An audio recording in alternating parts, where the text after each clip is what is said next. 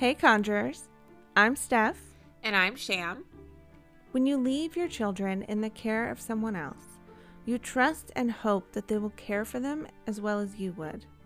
Whether it's a babysitter for a date night or regular daycare services to cover your time at work, when you drop off your child, you're leaving a piece of your heart behind.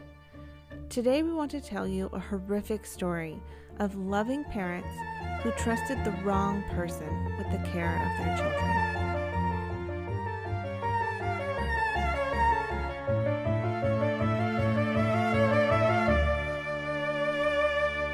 Sylvia Marie Likens was born on January 3, 1949, to Lester and Betty Likens. She was the odd one out, squeezed between two sets of twins an older set of twin siblings, Diana and Daniel, and a younger set of twins, Jenny and Benny. Lester and Betty were loving parents who did their best to provide for their children, but neither had higher than an eighth grade education. They jumped from odd job to odd job, often settling on selling candy, beer, and soda at carnival stands. They moved around a lot following the carnivals and regularly experienced severe financial difficulties. Most of the time, they took their sons with them to help while working the carnivals, but they feared for the safety of their daughters in that environment. This led them to leaving their three daughters behind, usually with trusted friends and family. In July of 1965, Sylvia was in the height of her sweet 16s. She was a beautiful, confident, and friendly girl with long, wavy brown hair and an infectious smile, despite a missing front tooth from roughhousing with her brothers when she was seven. She, like most teenage girls at the time, loved the Beatles. Even though she was only one year older, she really took care of her younger sister Jenny and was very protective of her. Jenny had a limp leg as a result of catching polio and had to wear a brace in order to walk. Sylvia would earn spending money by babysitting and helping people in the neighborhood with errands. She often spent that money on trips to the skating rink for her and Jenny. Sylvia would fasten one skate to Jenny's strong foot and then hold her hand so she could skate with the other kids. The family had recently moved to Indianapolis, Indiana, where Sylvia and Jenny met Paula and Stephanie Baniszewski at Arsenal Technical High School that year. They were about the same ages and instantly clicked. They started spending time together after school, listening to music and talking about boys. On June 3rd, their mom Betty was arrested for shoplifting, and Lester had to arrange for someone to keep the girls so he, Betty, and the boys could take off after the carnivals as soon as she was released. He started talking one day with Paula and Stephanie's mother, Gertrude, about his need to find someone to take care of Sylvia and Jenny while they were away. Since their daughters got along so well, they agreed it would be a perfect fit for Gertrude to take them in. He agreed to pay her $20 a week for their board and care, and Gertrude promised to take care of the girls as if they were her own until Lester and Betty returned in November. I'm not trusting anyone with the name Gertrude. I'm sorry. I'm just not doing it. it's definitely got a certain feel to it. Lester probably didn't care though. He was desperate, and his wife most likely usually took care of those kinds of arrangements for the kids. Well, with a name like that alone, you have to be an angry individual. well, if Lester had taken the time to really investigate Gertrude or her home, he may have made a different choice. You see, Gertrude was actually a pill popping, chain smoking, single mom of seven children with a violent temper living in very bad conditions at 3850 East New York Street in Indianapolis, Indiana. $20 a week was exactly what Gertrude needed at that time. She didn't have a job, and her only source of money was inconsistent child support checks from her ex husband and pennies for ironing for a few people in the neighborhood. $20 a week doesn't sound like much now, but $20 back in 1965 comes to about $165 today. Her rent was $55 a month, so the money she would get from Lester would cover that and more. Gertrude dropped out of school at 16 years old and married 18 year old Deputy Sheriff John Baniszewski. They had four kids together, but John was physically abusive, and after 10 years of marriage, Gertrude divorced him and immediately married a man named Edward Guthrie. He divorced her after only a few months because he didn't like having her kids around. Gertrude went back to John, they got remarried, and spent another seven years together, having two more children. When Gertrude was 35, she started an affair with a 22 year old man named Dennis Lee Wright. She divorced John again, hoping Dennis would marry her. Dennis also abused her violently and had no interest in marrying her. They had a son together in 1964, and shortly after, he abandoned her and moved to Germany. She filed a paternity suit against him, but never saw a dime. She sounds like she just settles for anyone that shows her attention. Aside from her general life choices, she also applies that to the men. She definitely has bad taste in men. How was Gertrude's health at this time? I mean, you said she was on pills and had violent tendencies. Did she end up showing a different side of herself to the girl's parents? In 1965, when Lester made the arrangements with Gertrude, she was now 37 years old, but looked much older due to her hard life and serious and chronic health conditions like bronchitis and asthma. She was described as a frail woman. At 5 feet 6 inches tall, she only weighed a 100 pounds and had a haggard look about her. She suffered from depression and struggled to care for her seven children Paula, who was 17, Stephanie, who was 15, John, who was 12, Marie, who was 11, Shirley, who was 10, James, who was eight, and Dennis Jr., who was one. Taking in Sylvia and Jenny brought the total living in that house up to 10. While she desperately needed the money, the last thing she needed was more children to take care of. There wasn't a stove or microwave in the house, only a hot plate to warm up food. Most of the surfaces in the home were caked with thick layers of dirt, and she only had enough plates and eating utensils for three people. There weren't even enough beds for all of the children. Sylvia and Jenny shared a room with the little ones, Marie, Shirley, and James. There was one mattress on the floor that the five children took turns sleeping on. The first few weeks, the family treated Sylvia and Jenny kindly. The girls sang along to popular songs and giggled about boys. They all attended church together, and Sylvia willingly helped out with the housework. The Baniszewski home was a kind of neighborhood hangout. The kids could get away with things their parents wouldn't allow, like smoking, drinking, even raunchy sex talk. The only adult in the home, Gertrude, refused to accept that she was two decades older than the children running around and would often flirt and dance with the teenage boys. Okay, so she's a pedophile. Got it. Yeah, I would be suspicious of any neighborhood house where all the kids want to hang out. Usually something shady is happening there. Oh, I'm sure the entire neighborhood noticed kids going in and out of that house. Some went in sober and left intoxicated or high. It doesn't sound like the girls got much structure, but at least they had a home to stay in while their parents were away. Well, a few weeks after they moved in, the agreed upon weekly payment didn't arrive on the prearranged date. Gertrude was so enraged that the check didn't arrive that she marched Sylvia and Jenny upstairs, removed their clothing, and bent them over her bed. She beat the bare bottom of each girl with a one quarter inch thick paddle several times. As she beat them, she screamed at them, I took care of you two little bitches for a week for nothing. The money arrived in the mail the very next day, but Gertrude never apologized. A few days later, Lester and Betty came personally to give Gertrude an advance payment and to see their daughters. Neither girl mentioned the beating, hoping it was a one time thing and trying to let it go. Unfortunately, it would only escalate from there.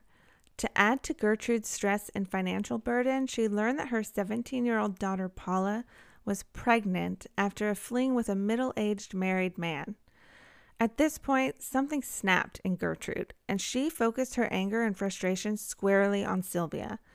One day during that summer, Sylvia had collected pop bottles to recycle in order to buy some candy for herself and Jenny. When she showed up at home with the candy, Gertrude accused her of stealing it and beat Sylvia viciously across the back and head with the wooden paddle. During the beating, Gertrude became weak due to her chronic bronchitis and handed the paddle over to her daughter Paula to finish the punishment. Over the last several weeks, Paula had developed a horrible jealousy of Sylvia's looks and potential in life, and took pleasure in beating her. Okay, one, it's been a solid seven days. Calm the hell down. And two, it sounds like all that letting her kids be adults in and out of her home finally caught up to her. She watched her mother flirt with children and thought it was normal to let a grown man flirt with her. Paula has literally become a miniature version of her mother. Absolutely. And it sounds like she didn't mind her daughter being just like her, since straight away she started encouraging her to participate in beating these girls as punishment. The saying, if they hit you once, they'll do it again, doesn't just apply to domestic violence cases. It applies to anyone who disrespects your boundaries and body. Exactly. On another occasion, both Sylvia and Jenny were beaten approximately 15 times on the back with the paddle after Paula accused the sisters of eating too much food at a church dinner they had all attended. After the church dinner incident, Gertrude and Paula started ridiculing Sylvia, calling her fat and refusing to let her eat anything except leftovers and spoiled food out of the trash. That August, several neighborhood kids were over hanging out, and everyone was talking about boyfriends and girlfriends they had had. When pressed, Sylvia told them she had a boyfriend in California last spring when her family lived there. Gertrude asked if she had ever done anything with a boy.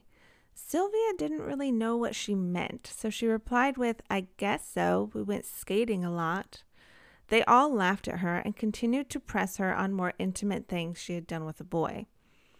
Eventually, she admitted that she had laid in a bed under the covers with him fully clothed. Hearing this, Gertrude was disgusted with Sylvia and started calling her names and screaming at her to never do anything with a boy until she's married. Sylvia tried to defend herself, insisting she didn't do anything, but that only made Gertrude more angry.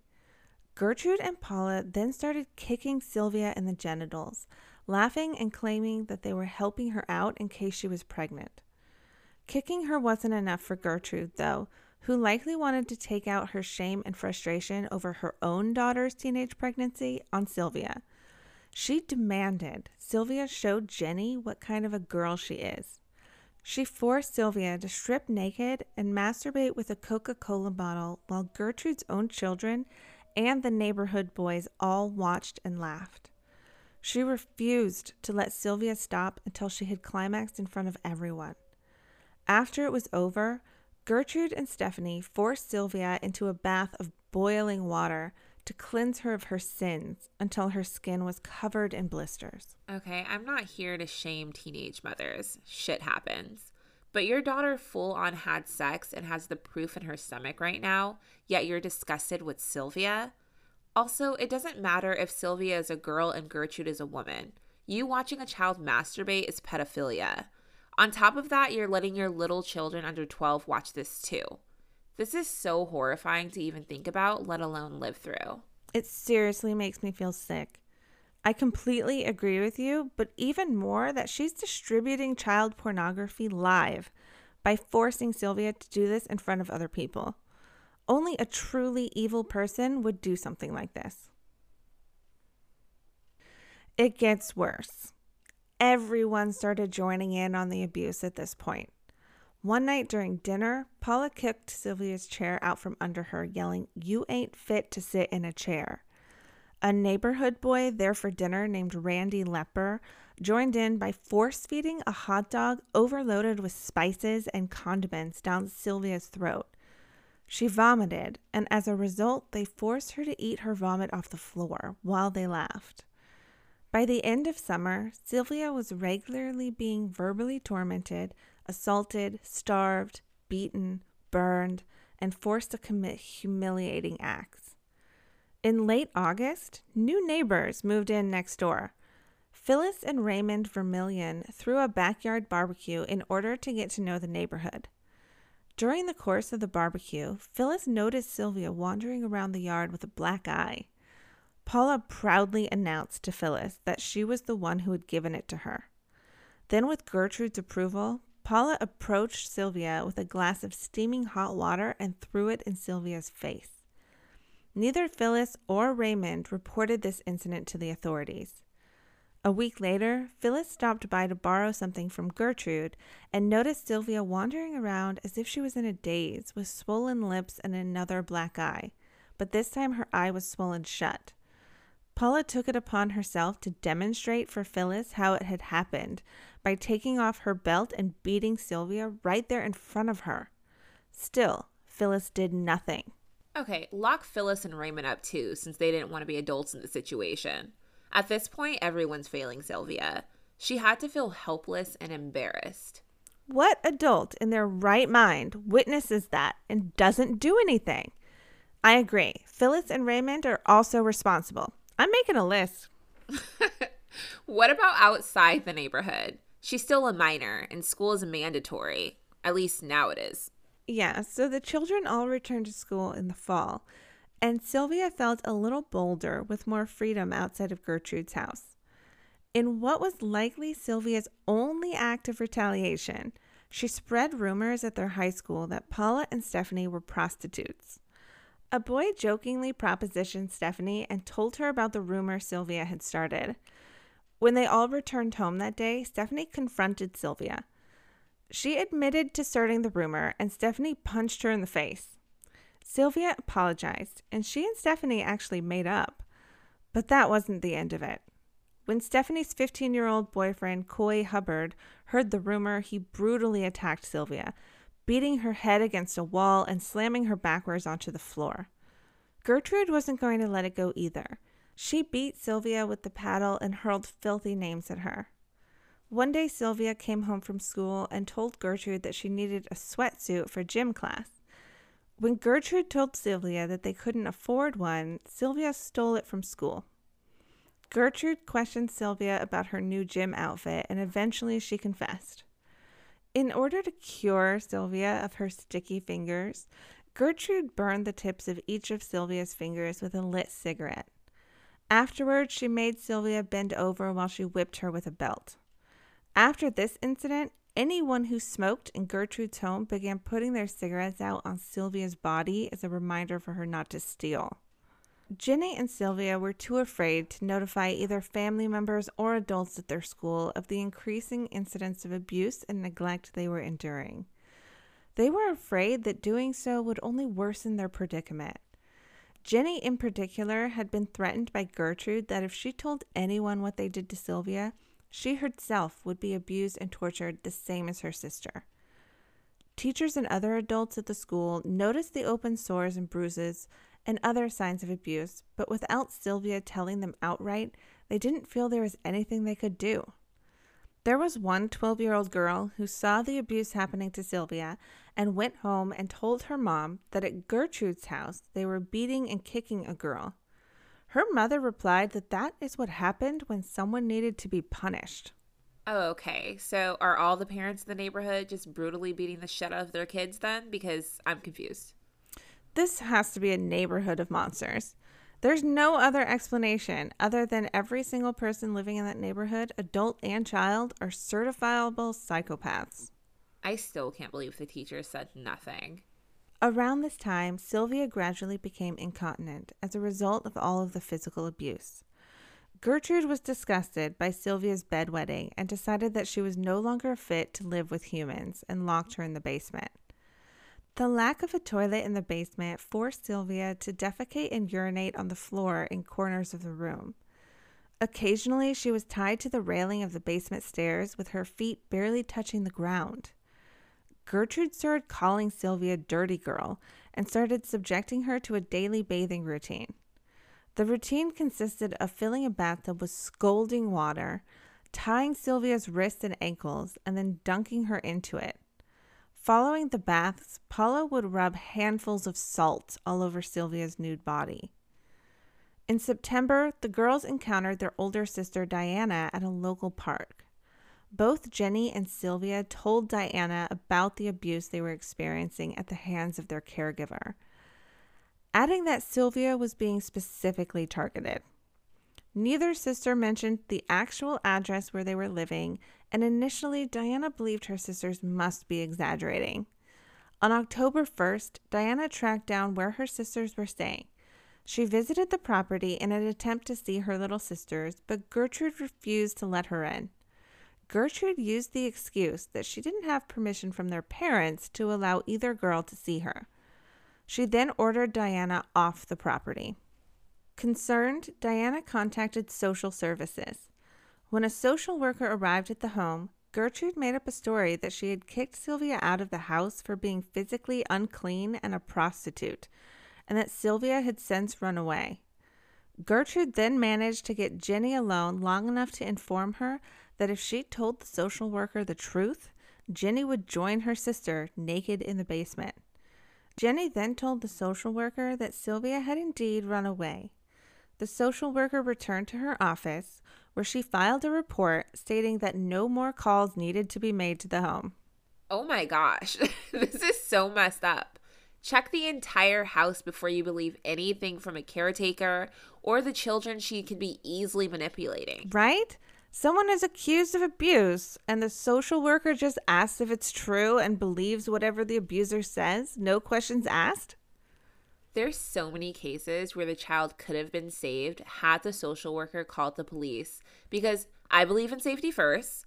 Then you go through the home and do a search of every single room. And for the love of God, please stop interviewing these children in front of their supposed abusers. Absolutely. The last time Sylvia and Jenny's parents visited their daughters was on October 5th. It would only be one more month until the carnival season would be over and the family would all be back together again. It would only be one more month until the carnival season would be over and the family would all be back together. Again, the girls kept their secret, afraid of making it worse. Gertrude alienated them from anyone who cared about them, and they had nowhere else to go. On October 6th, the day after her parents left, was Sylvia's last day of school. After that day, Gertrude locked her in the basement and refused to let her leave the house at all.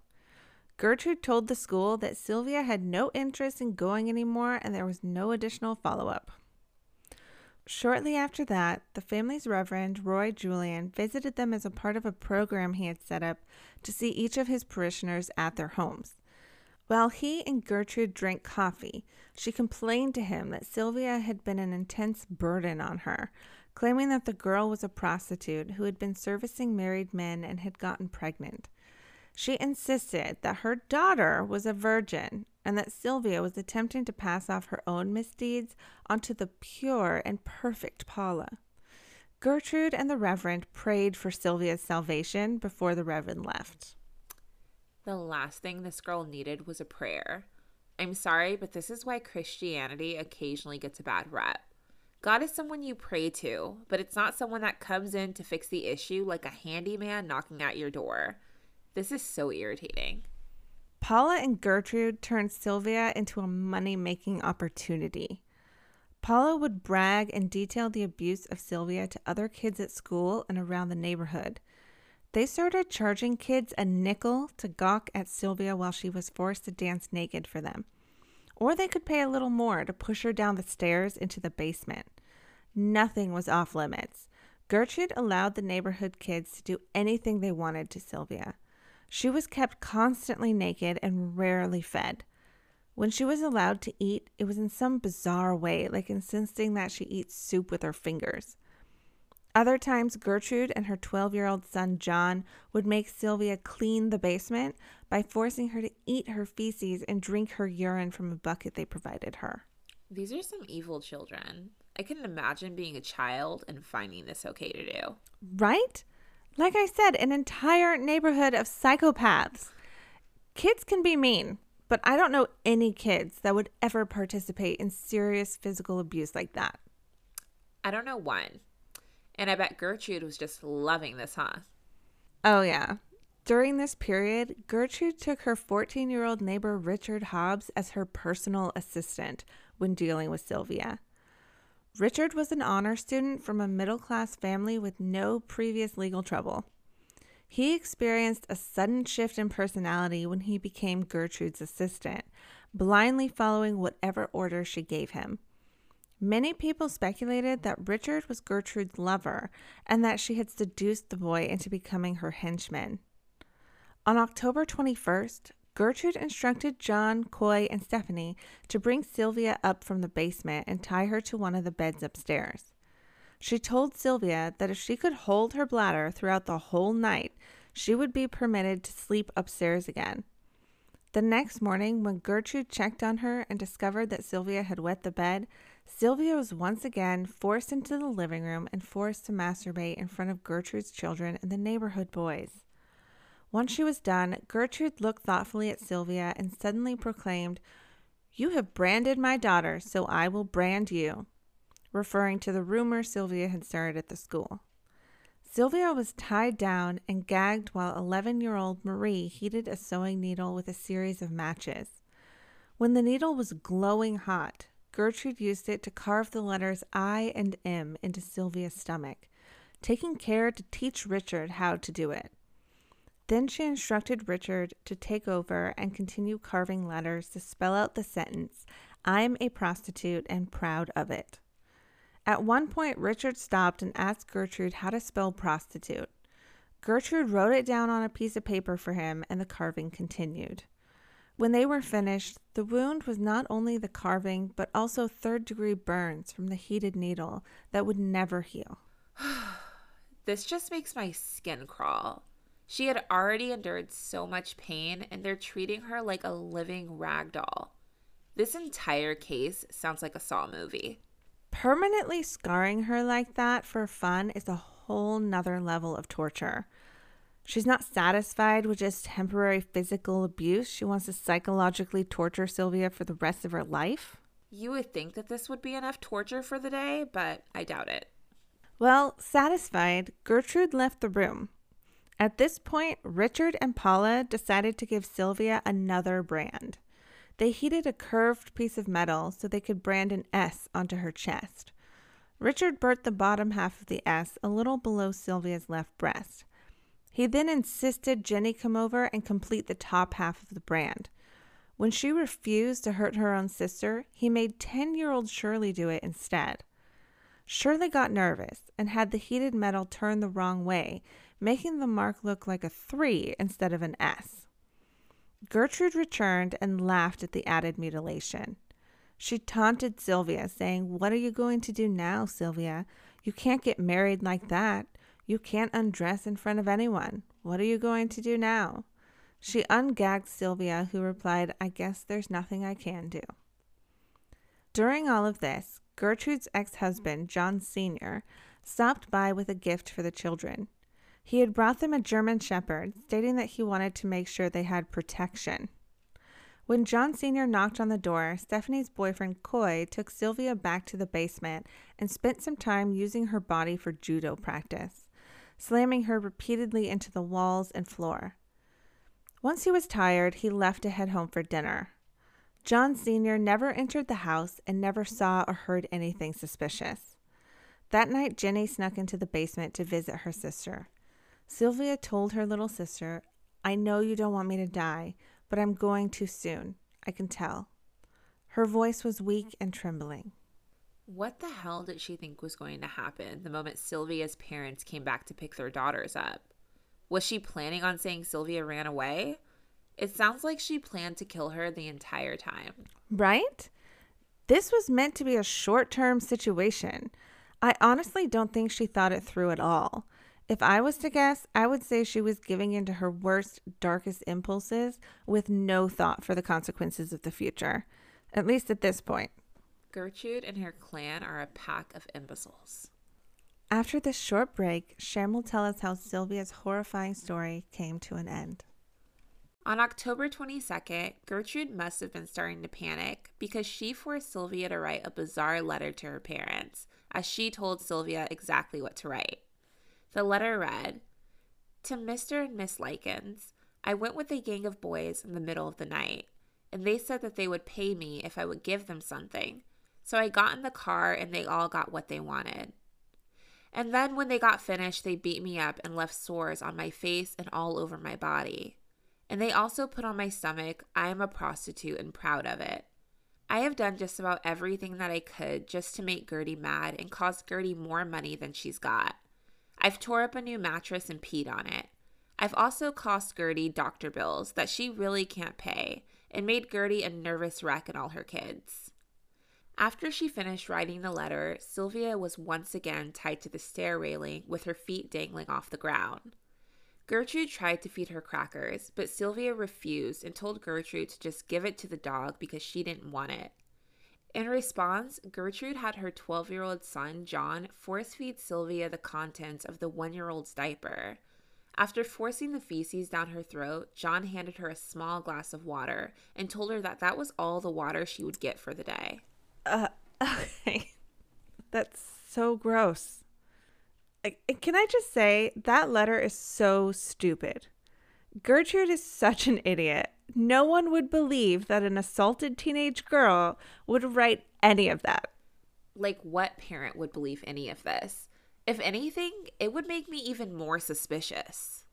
And clearly, she didn't intend for Sylvia to still be alive because she would have just contradicted what was written. On October 25th, Sylvia overheard Gertrude and her kids discussing their plan to blindfold her and abandon her in the woods to die with the letter that she was forced to write. She knew she had to make an escape. She made a break for the front door, but due to her extensive injuries and her general weakness from malnutrition, she didn't make it off the property. Gertrude took her back to the basement and force fed her toast. She was extremely dehydrated and completely unable to eat at that point.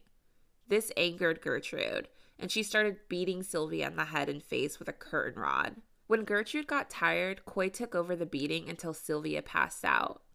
The next morning, on October 26, Sylvia was unable to speak or coordinate her body movements. Gertrude brought her to the kitchen and tried to force feed her a donut and a glass of milk. When Sylvia was unable to get the glass to her lips properly, Gertrude threw her to the ground out of frustration. Sylvia was becoming delirious, repeatedly moaning and mumbling. Gertrude ordered someone to take Sylvia back to the basement. That afternoon, several more of her tormentors arrived for their sick daily entertainment at her expense. John sprayed her with the garden hose while he and the neighborhood kids laughed. Jenny couldn't take it anymore and left to go do some gardening for a neighbor in hopes of earning a little bit of money. Sylvia tried again to escape the basement, but collapsed at the bottom of the stairs. In response, Gertrude stomped on Sylvia's head before they all exited the basement. Shortly after 5:30 that evening, Richard returned and headed straight to the basement as usual. This time, he found Stephanie crying and holding Sylvia's limp body. Stephanie was tasked with cleaning Sylvia up, but panicked when she found her unresponsive. Stephanie and Richard carried her up to the bathroom and gave her a warm bath. While bathing her, she stopped breathing, but Gertrude shrieked over and over that she must be faking, beating Sylvia's lifeless body with the book, trying to wake her up. They laid her on the mattress in one of the bedrooms and attempted to perform mouth to mouth resuscitation, but Sylvia had succumbed to her injuries. These people are pure evil. How are they going to act surprised when she dies from the months of brutal torture? You know that meme of Pikachu all shocked over something you should obviously not be shocked over? I'm mentally inserting that into this case right now. and they still had no remorse. None of them cared at all about Sylvia. They only got upset when they knew they were about to get caught. Did they call the police or did they try and cover it up? By this time, Gertrude was panicking. She was hysterical and crying frantically that they were going to get caught. They all spent hours getting their story straight and deciding what to do. At Gertrude's instruction, Richard called 911 from a nearby payphone, then went home to watch what remained of his favorite TV show, the pop music entertainment program called The Lloyd Thaxton Show. When the police arrived at about 6:30 p.m., Gertrude handed them Sylvia's letter and told them Sylvia had run away recently and had just returned clutching that note. Gertrude pretended to be distraught over what had happened to her and told police she had been trying to doctor Sylvia before they arrived. But the story wasn't adding up. The officers found Sylvia's emaciated, lifeless body laying on the soiled mattress on the floor. Sylvia's lips had been practically chewed through, and all 10 of her fingernails were bent backwards and broken. She had hundreds of various types of wounds all over her body, all different stages of healing, suggesting long term and ongoing trauma. The police asked Jenny, as Sylvia's sister, what had happened to her, and she parroted exactly what Gertrude had told her to say. But at the end of her rehearsed statement, she whispered to the officers, If you get me out of here, I will tell you everything. With Jenny's help, Gertrude was arrested, along with eight of her child accomplices. Police didn't have any trouble getting details from the children. They each explained their participation in the torture in detail, and when asked why they did it, they explained calmly that Gertie told them to. Gertrude, of course, claimed she never beat Sylvia and blamed it entirely on her children and the neighborhood teenagers. She said she knew nothing about it at all. I love that Jenny was like, Get me out of here and I'll tell you everything. She was not going to back these monsters up. Gertrude seriously threw her kids under the bus right from the start. Mother of the year. right? Imagine the cops left and Gertrude thought she got away with Sylvia's murder. Jenny would so obviously be next. She knew what was up and she was probably enraged that her sister was murdered. I wish she would have told an adult sooner, but at the same time, this town of adults seemed to be incompetent. She did, though. They told their sister, who called social services, and still no one helped them. This moment was Jenny's last chance to get help, and if she hadn't taken it, she totally would have been next. We already know the neighbors didn't care enough to help. Well, that didn't stop the officers because they went around to the neighbors to see if anyone in the neighborhood had additional information on Gertrude and learned from several of them that they had heard screams and someone yelling for help the night before, but decided not to report it. Their excuse for not calling the police or at least trying to help was that it wasn't any of their business or place to intrude on someone else's household. One neighbor said the scream stopped sometime around 3:30 that morning, so she figured it had been resolved. The autopsy of Sylvia's body revealed that she had suffered from more than 150 separate wounds across her entire body, in addition to being extremely malnourished and dehydrated at the time of her death. The wounds themselves varied in location, nature, severity, and stage of healing. Her injuries included burns, severe bruising, and extensive muscle and nerve damage. Her vaginal cavity was almost swollen shut. Although an examination determined that her hymen was still intact, discrediting Gertrude's continued assertions that Sylvia was promiscuous and a prostitute. The official cause of Sylvia's death was listed by coroner Dr. Arthur Keeble as a subdural hematoma due to her receiving a severe blow to her right temple. Both the shock she had suffered due to the severe and prolonged damage inflicted to her skin and deeper tissues, plus the severe malnutrition, were listed as contributing factors in her death. The coroner noted that the rigor mortis had fully set in at the time of the discovery of her body, indicating Sylvia may have been deceased for up to eight hours before she was found by police. Jesus. All of those people who heard her screams and saw signs of abuse and didn't do anything should be ashamed of themselves.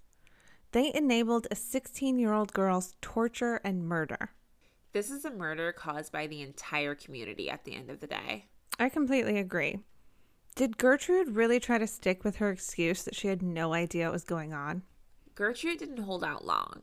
And by October 27th, she had confessed to having known the kids had been physically and emotionally abusing Sylvia.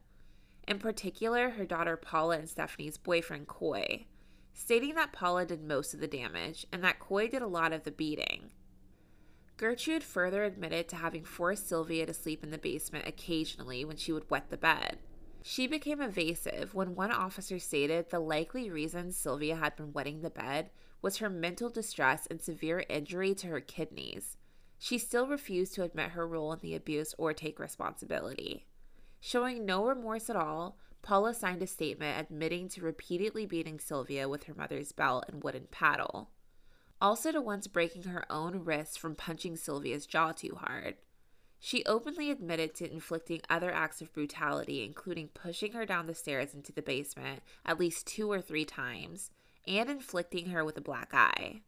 John Jr. admitted to having spanked Sylvia on one occasion, adding unprompt that most of the time he used his fist. He also admitted to burning Sylvia with matches on several occasions, adding that his mother would repeatedly burn her with cigarettes. Gertrude is doing her best to make her kids look like the real monsters and herself an innocent bystander. The kids are seriously deranged too, though. They don't seem to realize that what they had been doing was horrible. They seem proud of it, even. Are we surprised? The adults they trusted told them that this was normal and okay to do to another human being. That's true. Please tell me they had the book thrown at them. Gertrude, Paula, Stephanie, John, Coy, and Richard were all charged with first degree murder. Five other neighborhood children who had participated in Sylvia's abuse Michael Monroe, Randy Lepper, Darlene McGuire, Judy Duke, and Anna Siscoe had all been arrested by October 29th. All of them were charged with causing injury to a person and then released into the custody of their parents under a subpoena to appear as a witness in the upcoming trial. Stephanie made a deal to testify against her mother and her siblings and her boyfriend at the trial in return for all the charges to be dropped against her. At a formal pretrial hearing held on March 16th of 1966, several psychiatrists testified before Judge Saul Isaac Rabb as their conclusions regarding psychiatric evaluations they had conducted on the accused defendants. These experts testified that they were mentally competent to stand trial. The prosecution announced their intention to seek the death penalty for all five defendants. They successfully argued before Judge Rabb that all the defendants should be tried together as they were ultimately charged with acting in concert in their collective crimes against Sylvia. They argued that if each were tried separately, neither judge nor jury could hear testimony relating to the total picture of the crimes committed. The trial was scheduled a month out so Paula could give birth to her baby girl, who she named Gertrude after her mother. I can't believe Paula named her baby after her evil mother. Even after Gertrude threw Paula under the bus, she still idolized her. She sent her child up to be an angry person. Not a good name. Sorry to anyone that might be named Gertrude. okay, but I don't agree with them letting Stephanie off completely. She should have just been charged with a lesser sentence or something. What happened at the trial for the rest of them? The trial of Gertrude Baniszewski, her children Paula and John, as well as their neighbors Richard Hobbs and Coy Hubbard, began on April 18th of 1966. All were tried together for first-degree murder and torture of a minor with premeditated malice. All four teenagers pleaded not guilty. At trial, the attorneys for Richard, Coy, Paula, and John claimed that they had been pressured into participating in Sylvia's torment, abuse, and torture by Gertrude and were essentially also victims themselves. Gertrude simply pleaded not guilty by reason of insanity. For two days, Jenny testified against all five defendants, stating that each one had repeatedly and extensively both physically and emotionally abused her sister by their own free will adding that Sylvia had done nothing to provoke the assaults and that there had been no truth in the slurs each had spread about Sylvia's character. During her testimony, Jenny stated the abuse her sister and herself had endured began approximately two weeks after they began to live in Gertrude's household, and that the abuse her sister was forced to endure escalated quickly. Jenny burst into tears as she recalled how just before she had died, Sylvia had predicted her own death and tried to prepare Jenny for it. On May 10th, Baptist minister Roy Julian testified to having known a teenage girl was being abused in the home, but he did not report it to authorities because Gertrude had told him that Sylvia had made advances to men for money. He had believed the girl was being punished for prostitution. Next, 13 year old Judy Duke testified to having witnessed Sylvia once endure salt being rubbed into her sores all over her body until she screamed. Judy also testified to one occasion where she witnessed 10 year old Shirley rip open Sylvia's blouse, to which Richard had made a casual remark Everybody's having fun with Sylvia these days. Oh, the minister pisses me off the most. He was okay with Gertrude torturing a child as long as he believed she was being punished for a sin. Even if Sylvia was sleeping around, which she wasn't, that doesn't give anyone the right to abuse her. He deserves to be charged as an accomplice. He can go straight to hell in a handbasket. what else happened at the trial? The following day, Gertrude testified in her own defense. She denied any responsibility for Sylvia's prolonged abuse, torment, and ultimate death, claiming her children and other children within her neighborhood must have committed these acts in her home, which she had described as being a madhouse. She also added that she had been too preoccupied by her own ill health and depression to control her children.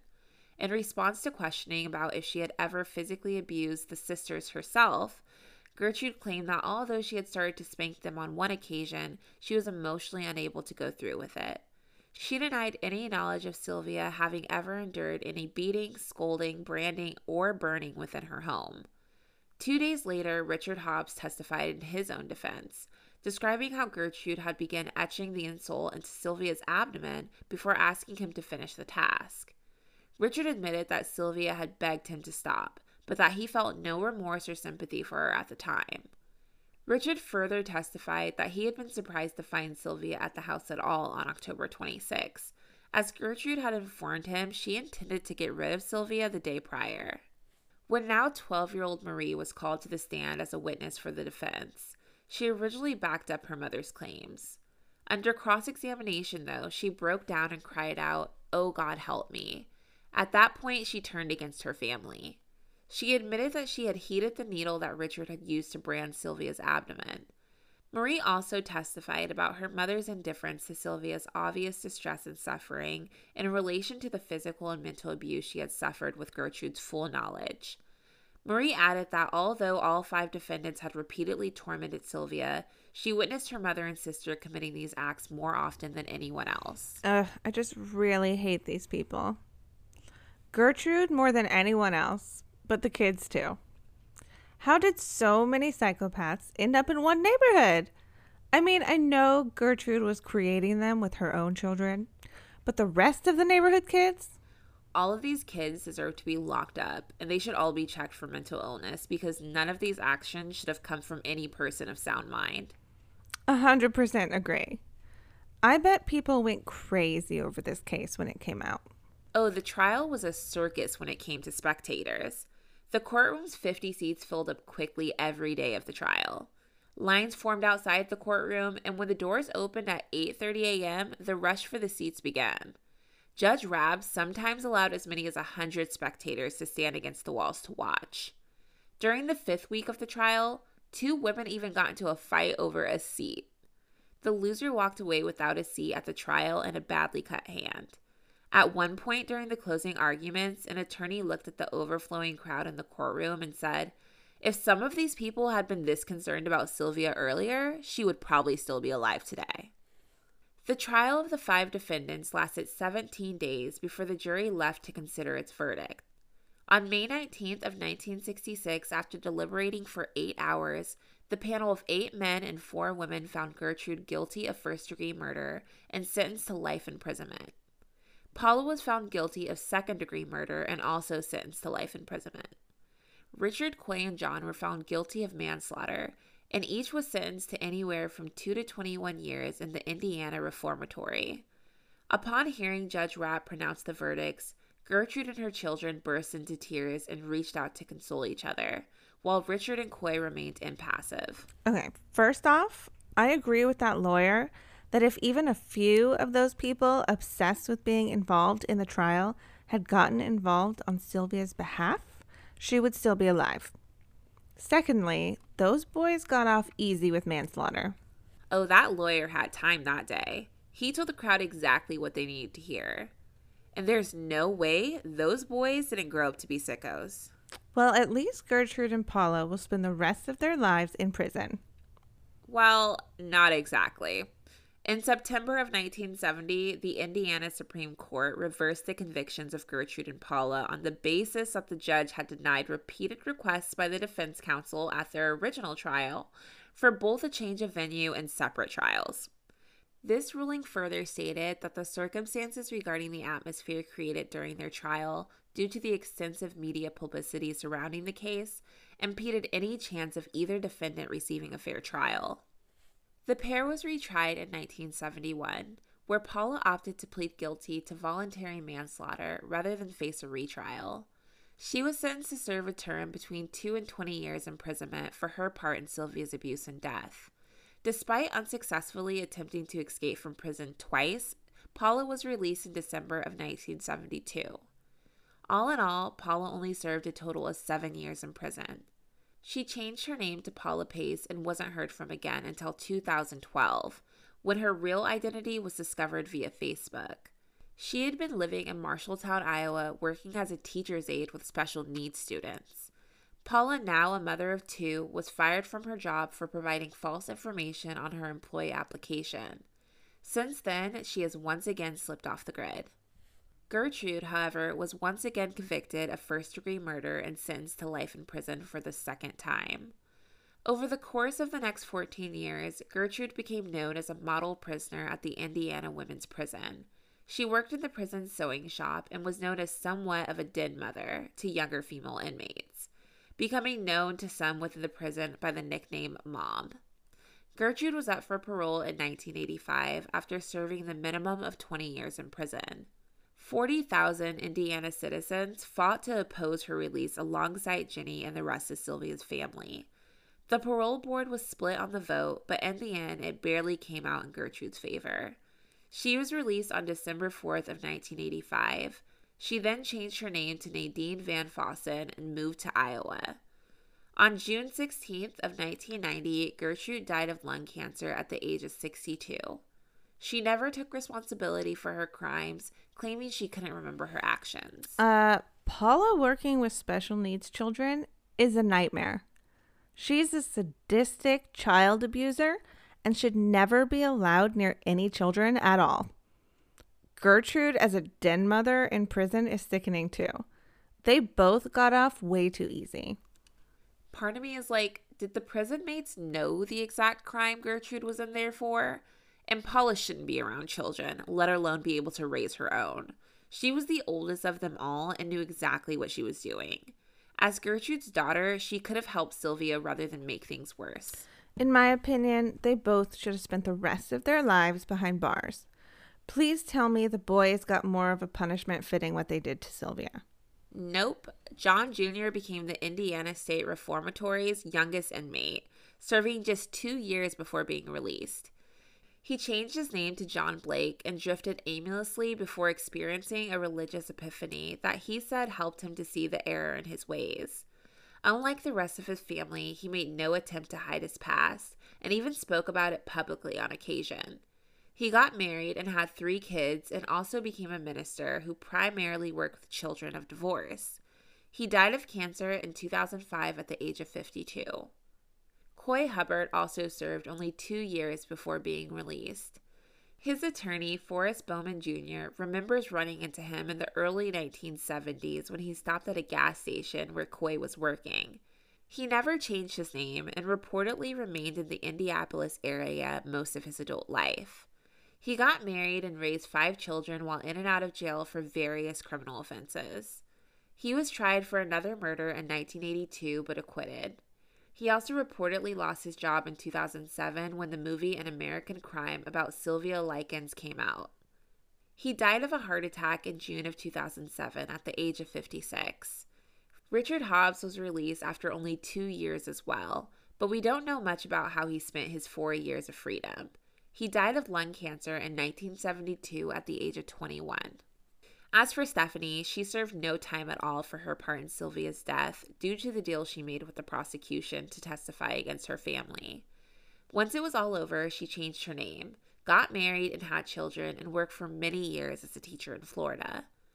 Her younger sisters, Marie and Shirley, were never charged and reportedly never left Indiana. James, who was eight when Sylvia was being tortured, was also never charged. The youngest of Gertrude's children, Dennis Jr., was only a baby at the time and had no part in what happened in Sylvia. He was placed in foster care and eventually adopted by a family in California. What is with these people finding ways to work with kids? None of them should ever be allowed around children again, ever. They all got off easy and went off to have families and lives of their own. Every opportunity they took from Sylvia. Oh, never. And I'm glad Dennis Jr. got out young. Him being raised by anyone outside of that house will serve him better. Okay, enough about those monsters. What happened to Jenny? Jenny grew up and married an Indianapolis man named Leonard Wade. The couple had two children, although she remained traumatized by the abuse she was forced to watch her sister endure.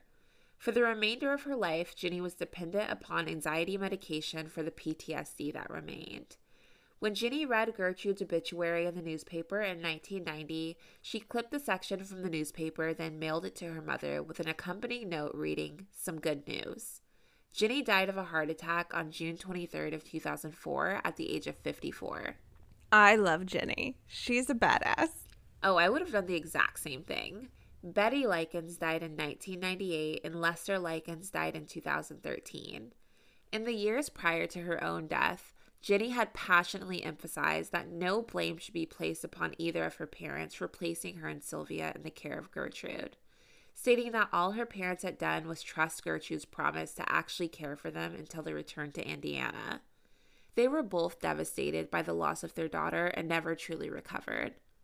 Diana, Sylvia's oldest sister, made headlines in 2015 when she and her husband Paul got lost in the California backcountry and were stranded in their car for two weeks with nothing to sustain them but rainwater, a pie, and some oranges. Paul didn't survive the ordeal, dying of a heart attack after the first week. Diana, near death and unconscious, was discovered and rescued by off roaders. This family just couldn't catch a break. Yeah, that's like one of those traumatic experiences no one could have saw coming. Sylvia's not still trapped haunting that house or something, is she? Valid question. The house at 3850 East New York Street, where Sylvia was tortured and murdered, stood vacant for many years after her death. Although discussions were had about the possibility of purchasing and rehabilitating the house and converting the property into a women's shelter, the necessary funds to complete this project were never raised. The house itself was demolished on April 23rd of 2009. The site is now a church parking lot. Sylvia Likens' death is credited with the formation of Indiana's mandated reporter law, as well as an increased understanding of the investigation and recognition of child abuse. The law states that should any member of the public suspect a child is suffering abuse or neglect, the citizen suspecting this abuse, regardless of the age or occupation, has a legal obligation to report the abuse to authorities. Lester and Betty were fooled into trusting a monster to care for their children. Neighbors, teachers, pastors, and social workers didn't feel it was their place to get involved when they saw signs of abuse. No one came to Sylvia's rescue while she was tortured as a form of sick, twisted entertainment. When a child is being hurt, it is everyone's responsibility to stop it. The United States has one of the worst records among industrialized nations, losing between four and seven children every day to abuse and neglect. If someone had stood up for Sylvia, she could have had the opportunity to live a full and happy life. And there are so many more children that need protecting. Please consider donating to Child Help. Their goal is to meet the physical, emotional, educational, and spiritual needs of abused, neglected, and at risk children. They focus on prevention, intervention, treatment, and community outreach. Child help programs and services help children from any situation and let them experience the life they deserve, one filled with love. The principal theme across all of their programs is to provide children with an environment of compassion and kindness. To get involved, go to childhelp.org. If you know someone who might be experiencing abuse, please call the Child Help National Abuse Hotline at 1 800 4 a Child. That's 1 800 422 4453. To view images, information, and sources from this case, visit our website at crimeandconjure.com. Research and writing for this episode was done by Stefan Sham. Editing of this episode by Denver Fortner Productions with music by Jordan Elena. Be sure to check out our Instagram at Crime and Conjure Podcast for our question of the week.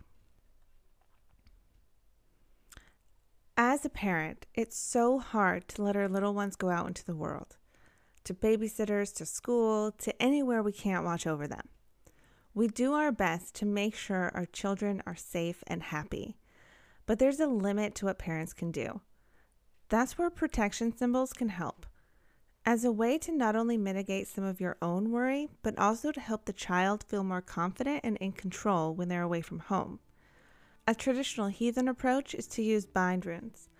Similarly, in the Celtic Ogham, the letter in Luis is associated with the tree rowan, which is associated with protection from evil.